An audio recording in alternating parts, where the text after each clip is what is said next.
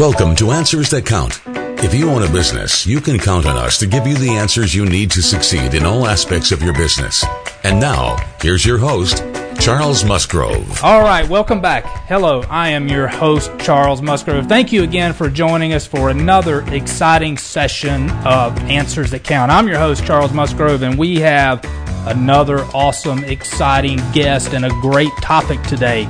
This is a topic that we all have near and dear to our heart, and cybersecurity. The threat of somebody hacking our email, getting our assets out of our bank account, uh, getting a using our credit card to buy something we didn't authorize. So we've all been victimized by that to some extent. So we have our guest today, subject matter expert Ben Graybar. Welcome back. You've been on the show a long time ago, so welcome back to the show and we are looking for some great, as I call them, nuggets of knowledge today on protecting ourselves against cybersecurity. And before you get started, I want to give you a shout out. You've got the Crab Island at Destin, Florida, in your background, so that's an awesome looking uh, backdrop. So that makes us think about good things, good times, and not cybersecurity and those bad threats. So welcome to the show, Ben.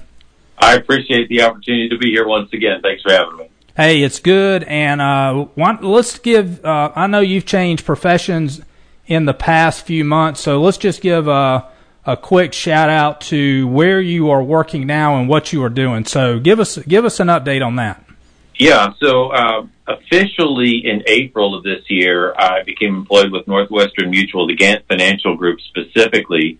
So we do holistic uh, financial planning and uh, we do both the insurance the risk management side of it and the investment side through Northwestern Mutual Investment Services, and then just really helping people roadmap out what retirement looks like for them. A lot of folks don't really have a firm understanding of that, and uh, let's face it, when you when you grow up in one camp, you tend to you tend to have one perspective, and I think that there's value in having perspective from multiple places. And so, I actually originally got licensed back in 1992 with Prudential and then through a progression of, of uh, roles within the bank has still been sitting in and participating in the financial planning pieces. So this is a continuation and focus on that. Uh, the only thing I can't do now is uh, lend you money uh, unless you've already got something with me here, collateral wise. All right. Well, good. Thank you for that update. And um, tell tell us. I don't want to spend too much time on way back history, but you've been doing this cybersecurity education for a long time, and I know you've gone to a lot of groups and you've given these updates and these presentations. And you know, the for the benefit for you is that, or that you get is there's always something new and cool, and people are experiencing bad things in cybersecurity hacks. So you always get new material. But what what got you into this? What got you interested in this from the way back? Yeah, uh, I'm looking at a slide on my side computer screen and it's a it's a letter from Anthem Healthcare dated February fifth, twenty fifteen. I think and I've got that. that. I can pull that up. Yeah, there you go. And uh, that's that first slide on there. And what happened was uh, I had changed from one bank to another and was part of the Cobra and interim different health plans and Anthem, the macro parent company, um, somebody lost a laptop, was my understanding, that might not have been properly encrypted or password protected. And so they had to send out this notification saying, hey, we've lost all of your identity stuff, not just an email. You know, so what if they got an email address, right? You hand that out on your business cards. But they lost on their birth dates, medical IDs, which have a high dollar value, social security numbers, your address, email address, employment, and income information so pretty much everything that you would use if you got the phone with somebody and called up and said, uh, "Yeah, I want to change my account or open an account," they had everything they needed. Yeah, I'm looking and, at that uh, now. I've got that pulled up on the screen. So that was February fifth, two thousand fifteen, from Anthem. So you're right, man. That's that's got like every bad thing that you would want exposed to the public: names, birthdays, medical IDs, social security numbers, street addresses, email addresses, employment and income. What Ben, I guess they didn't have your uh, DNA. Maybe that's what they didn't have. They had everything else. Blood type. oh, yeah. yeah. Blood type. Blood. Yeah, your blood. So, man, that's crazy. Yeah, and uh, and I thought it was only fitting that uh, I have a letter side by side with it dated August 14th. Uh, so two weeks ago, basically notice of data breach from UF Health from Blackbaud, which is actually a vendor that a whole number of medical universities use as one of the third party vendors, and they had a breach.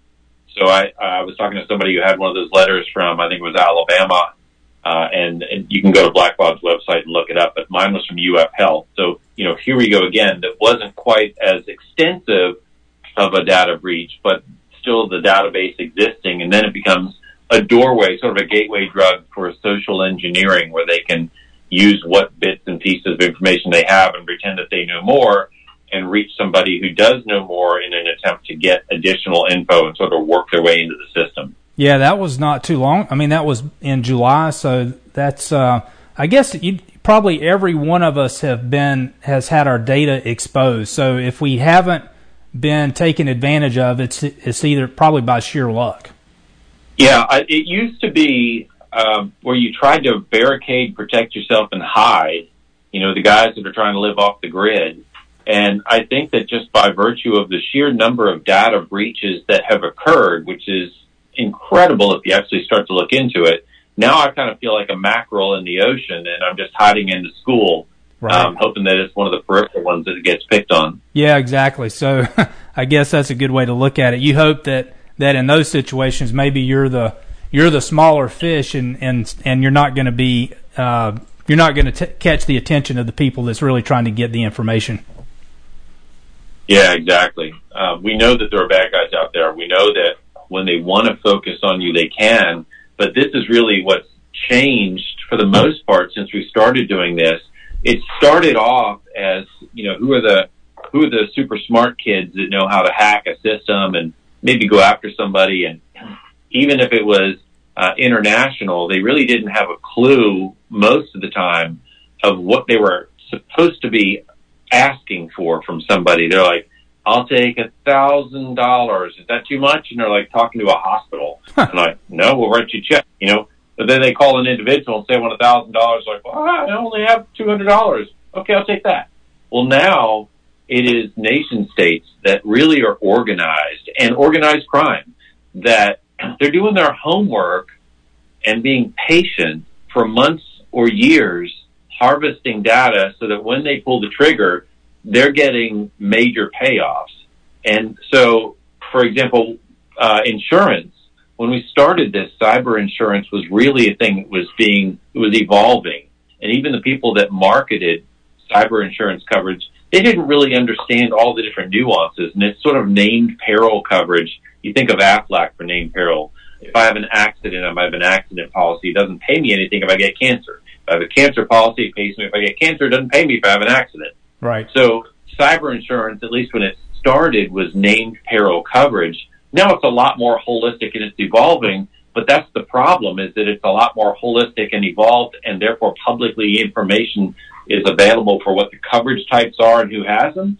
So the bad guys are researching sorts of things like when Wakulla School District had a hack and they got, you know, a major payoff because they had a major policy in place. And so what I was telling people recently is, uh, you know, I'm on the board of a certain school that when we were getting cyber insurance and I said, whatever you budget for this, double it next year because so many claims are being statistic, you know, strategically requested where the payoff amounts are at the cap of the limit of what the insurance policy is. So it's not costing you know, in this case, the school district didn't have to come out of pocket anything extra to my knowledge, but it was a big policy. You know, we're buying million dollar coverages for these sorts of things. Um, and it's just like if you have an automobile accident, what are they going to ask for? You know, they're going to try to maximize whatever the insurance company's coverage portion of it is. Well, right. the more of those claims take place, the worse the experience rating, the more they have to charge in premiums. And, right. and so this becomes an evolving game. Yeah, that is that's um, so. Even my guess when you mentioned the Wakulla situation, so my guess, even though they they they were covered in, in what that what the occurrence was, they they were still significantly inconvenienced. So they had a probably a tremendous loss of time and effort involved in that. Yeah, you know, schools are tough depending on the time of the year, and you're trying to figure out what's the history of a kid, what class are they supposed to be in, you know, what do we need to know? But it's not necessarily a life and death thing. These things get interesting when they get into the medical community.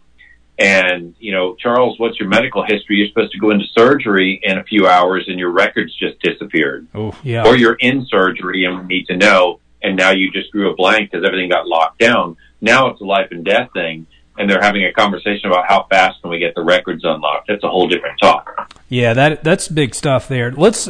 I want to talk. Um, we've had some instances recently at our firm where people have tried to hack into our clients' information, and they've tried to therefore tried to get into financial information. And one of the things that we've gone to recently is uh, the multi-factor factor authentication for uh, to protect our email and and to protect our uh, the the box we use or the the hosting service we use for all of our our pass username and password. So the uh, the multi-factor authentication that's really a pretty simple process, and it's a process that most people are familiar with because most banks or financial institutions use that right now. It's where you try to log in and they and they text a uh, a code to a to a phone number that you provided in the past. So most people are familiar with that multi-factor authentication, and that's just something that we we felt that we needed to go through. It's something very simple, but it provides a a, a good level of security measures that we didn't have in the past. So, you, what's your experience on that multi-factor authentication? Is that something that most people, uh, most individuals use it, or is it a an uh, entity or an institution type security level, or do you only see it typically in the large institutions? Yeah, that's a great question. Some people call it MFA for the multi-factor, some 2FA if it's just a two-factor authentication. Um, and like you said, it's when I try to log into something, there's a secondary notification being sent. And so there, that can happen in two different ways. So one way is sort of the upfront. I can't get in the front door until I receive and post that code. And the secondary way, which occurs, for example, on social media, maybe Facebook or LinkedIn or Gmail, for example, uh, where I'm able to log in without a secondary password on some circumstances, but a notification that the login occurred has been sent. Yep. And so that I can maybe push them back out the back door once they're in the room with me. So different ways of doing it. And the, the problem is on the secondary way where it says, hey, we've noticed a login from a strange device, is if the bad guys are in fact sophisticated, then they can go and block that notification from occurring. So it does make sense to occasionally, even on your social media, there's a way that you can go in and look and see how many devices are currently logged in and from where.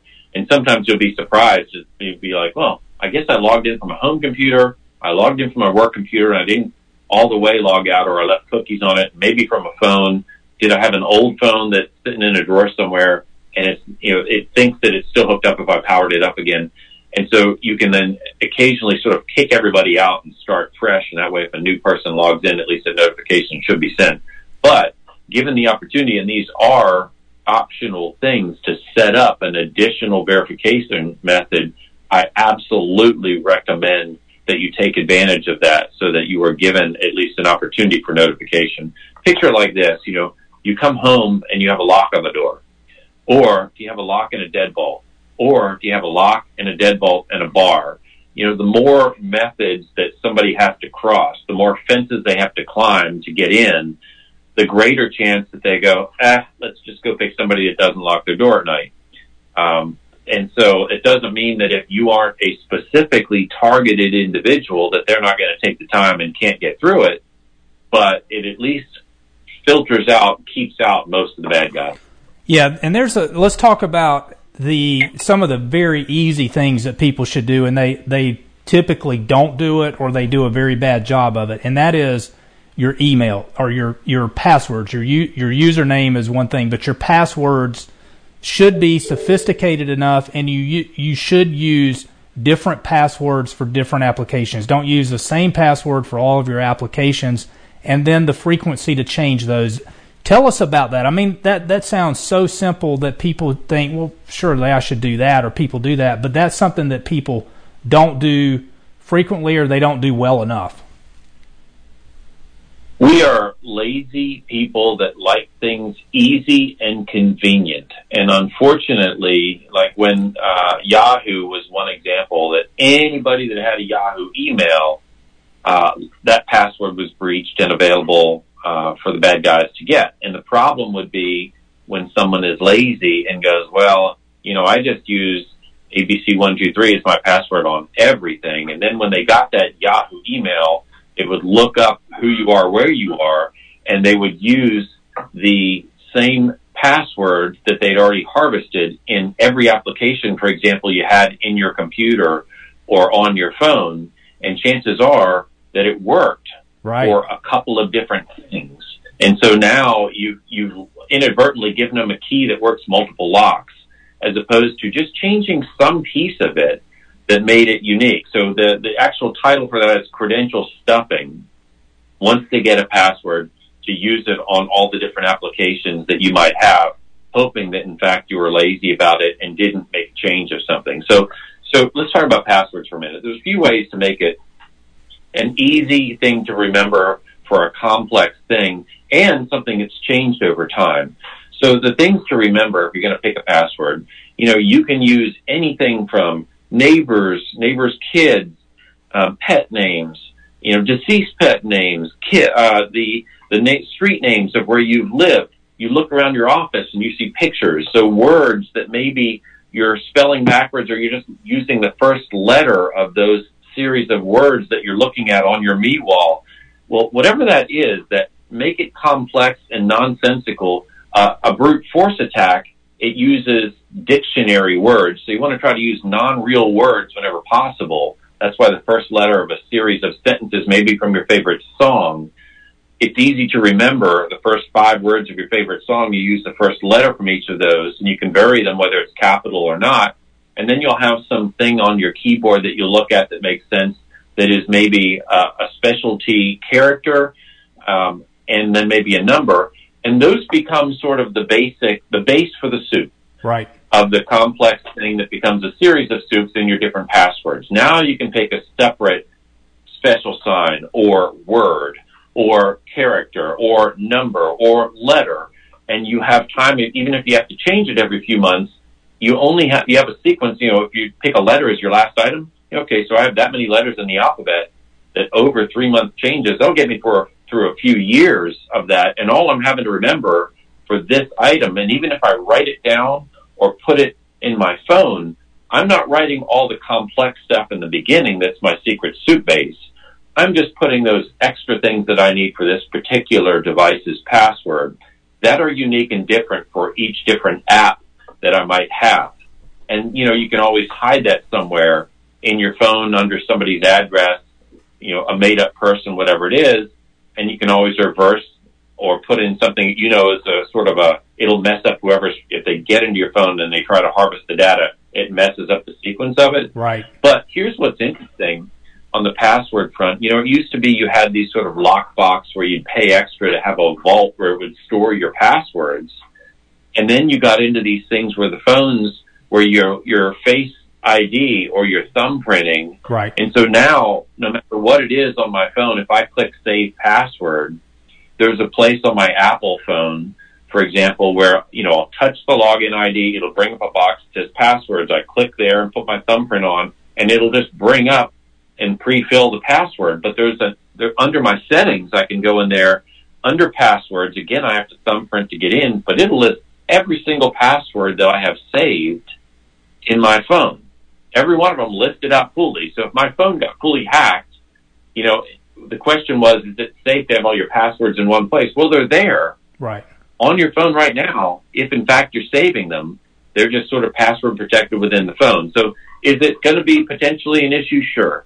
Now it becomes an issue of, all right, do I understand the risk? And more importantly, if and when, assume when, I have an incident where there's a theft of my identity or a hacking, do I know what to do? Because if I know, if somebody breaks into the house, I'm sitting on the couch and I've got a gun to my left, first thing I'm doing is putting that gun in my hand and aiming it at that general person. And, you know, we, I know what the next step is. they're probably leaving at this point. if somebody hacks you and takes over your bank account or starts making charges on your charge card, do you know what the first thing to do is? If your computer screen locks out and says ransomware, do you know what the first thing to do is? If you don't, that's the problem. And that's where people get in trouble. And that's why you might want to consider an outside vendor that you could pay for identity theft restoration or to have an IT person that that you are regularly communicating with that you know you're going to engage them for work reasons uh, to come in and fix this and they sort of have their system laid out you know your first step is to call them right so whatever it is whether it's self done or, or outsourced good good points and that is that's very good information good good tips on the password how to change that how to make it and I use the the LastPass software. So you talked about the lockbox lockbox to keep all your passwords in. I I use that. I used to do something where I'd keep it all on a notepad, and the thing got to be a hundred passwords or whatever. So you know the with what we've got, I mean the the number of usernames and passwords that we have to retain is just it, it's too much to remember that, and you feel unsafe to write that down on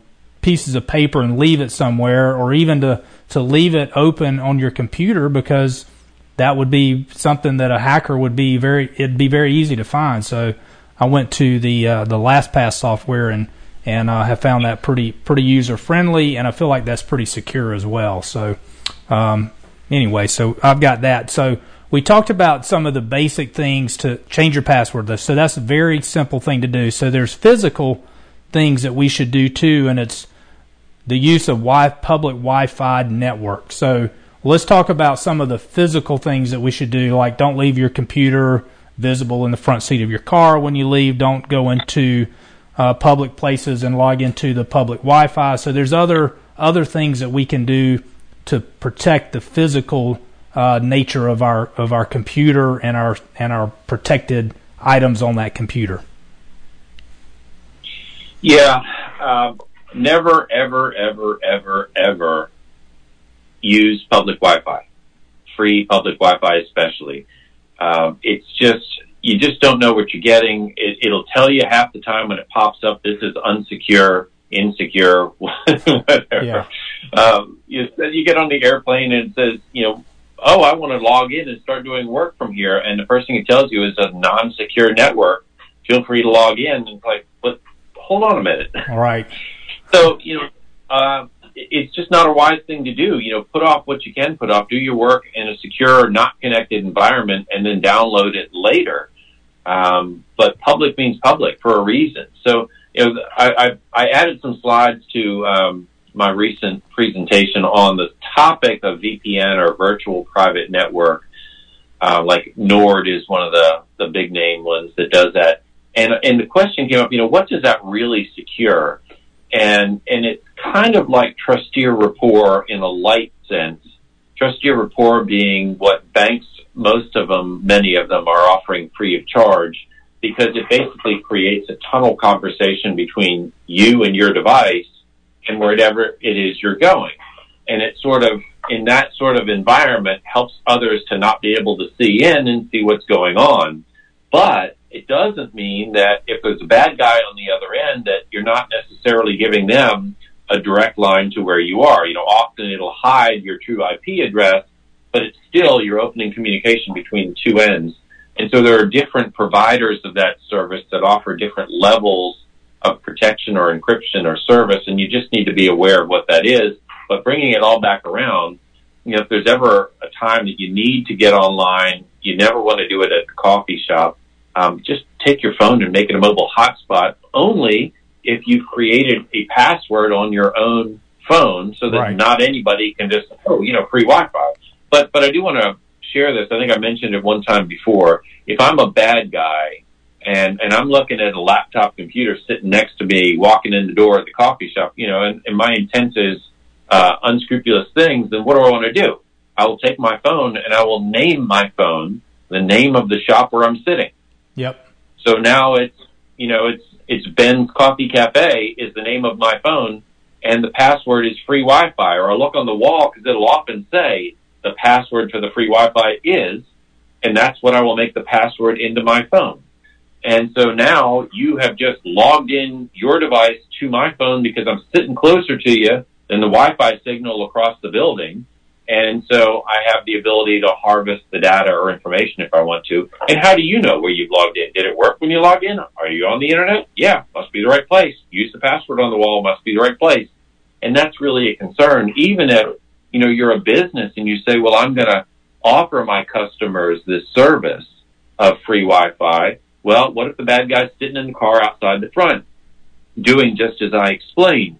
Your valued customer says, oh, well, I walk into the so-and-so store, I use their free Wi-Fi, and now they're logging into the bad guy, and they're going to potentially be impacted or experience a loss. And now, do they get to stay your customer or not? Right. Because, you know, if they haven't protected themselves and if they're not uh, savvy enough to not use the free public Wi-Fi, then, you know, what, what does that mean to your longevity with them in a business relationship? it's just a risk that uh, that you want to avoid. Yeah, those are man, those are great examples. Those are scary too because that that could happen so easily. So if you have if you go into a coffee shop or the airport or anywhere else, and you sit down and you want to work, and you've got let's say you've got a uh, your cell phone has a hotspot capability on it, so uh, you're good to com- to connect your computer to the hotspot on your phone. However you're you're protected there, but don't make the mistake of connecting your phone to the Wi-Fi in the public space. Use your cell phone exactly. data. Exactly. Right. And so uh, one of the slides we have, we have a quote that when it came on the TV, it was on headline news. I jumped up and took a picture of it. Uh, so I was flying a couple of weeks ago, and I looked, and they have chairs now. You like little power port things. Right. And some of them are straight USB ports. Yep. And some of them are electrical outlets. And all I would say is always choose the electrical outlet, never the USB port. But here's the quote I'm going to read. Warning airport USB hubs, plugging into a public USB port is kind of like finding a toothbrush on the side of the road and deciding to stick it in your mouth. You have no idea where that thing has been. And this was from uh, IBM Security via Forbes magazine that Headline News had picked up. Wow. Yeah, I've got that. Uh, let's see if I can get it sized correctly. I've got it on the screen now. That that is that's so true. But man, I tell you what, that is uh, it's scary, isn't it? I mean, it seems so simple because you think if if they make this available, certainly it's safe. I mean, who wouldn't have? Why would they put something available for the public to use unless it's safe? Well, they put toilets out in public. That doesn't mean I'm sitting on one. I'm just saying. good, good analogy. So, I, Sorry about that, but yeah. you might want to edit that one out. you know, at the end of the day, we're all about convenience, aren't we? Whatever the quickest, easiest thing is, that tends to be what we take advantage of, and that's what the bad guys are counting on. You know, in this uh, COVID quarantine environment, uh, it, it was interesting to watch one of the thing through, uh, and it had the bad guys go through and pick up a bunch of little mini USB sticks and they loaded them with malware and they had like a half dozen of them and they walked around the parking lot of the building that they wanted to hack into and they dropped them around people's cars where they were bound to walk by them huh. on their way to or from the vehicle, hoping that just one person goes, "Oh, look, free," picks it up and shoves it in their computer and you know does the malware download. Wow! so terrible. That's one of the reasons why uh, a lot of computers will not accept outside USB devices, just because you know, where's the thing made? Where's it been before? You know, what's on it? Yeah. Very good. Well, Ben, we are running out of time. This has been a an enlightening show. This has been, I think, one that that um, heck nobody likes to be attacked through the the cyber, the ether, but it's stuff that we deal with. I mean, we're all technology driven. We carry around a phone in, in our pocket all the time. We're always on our cell phone. Most of us carry a laptop around, so we're we're not our, our computer is not left at the at the office where we have probably decent protection there. We're carrying that thing around with us all the time. We've got the ability to to connect to Wi-Fi anywhere. A lot of that is public and dangerous, like you said. So you wouldn't pick the toothbrush up off the floor and stick it in your mouth. So do not plug into public Wi-Fi. So very good point there, and somebody even made a great slide with that. So uh, thank you so much for joining us, man. It's been another great show, and and uh, always good information. You you dial it down to practical, simple terms that we can all use, and things that we, unfortunately a lot of us have seen and dealt with. So we don't want to be hacked. We don't want to we don't want to have our data breached and we want to make sure that we're safe and secure. So, good tips for us to live by on a daily basis. So, Ben, thank you so much for joining us, and uh, we look forward to you joining us on another show. So, Ben, great background. Love that Crab Island at Destin, Florida. So, all of you that haven't visited that, join us at Crab Island. Ben, thank you and have a great day. I am your host, Charles Musgrove at Answers That Count. Check us out on all the popular podcasts. You know where to get your podcasts, so check us out there, Answers That Count. Check us out on answersthatcount.com. We're on YouTube. We've got a Facebook page, so like us, listen to us, subscribe to the channel. We'll see you next week. Have a great day. Have a blessed week. Peace. Answers That Count is brought to you by the Bean Team. For all your business accounting needs, visit beanteam.com for more info. You can listen to more episodes of Answers That Count on YouTube, Spotify, Apple Podcasts, and iHeartRadio, or visit answersthatcount.com.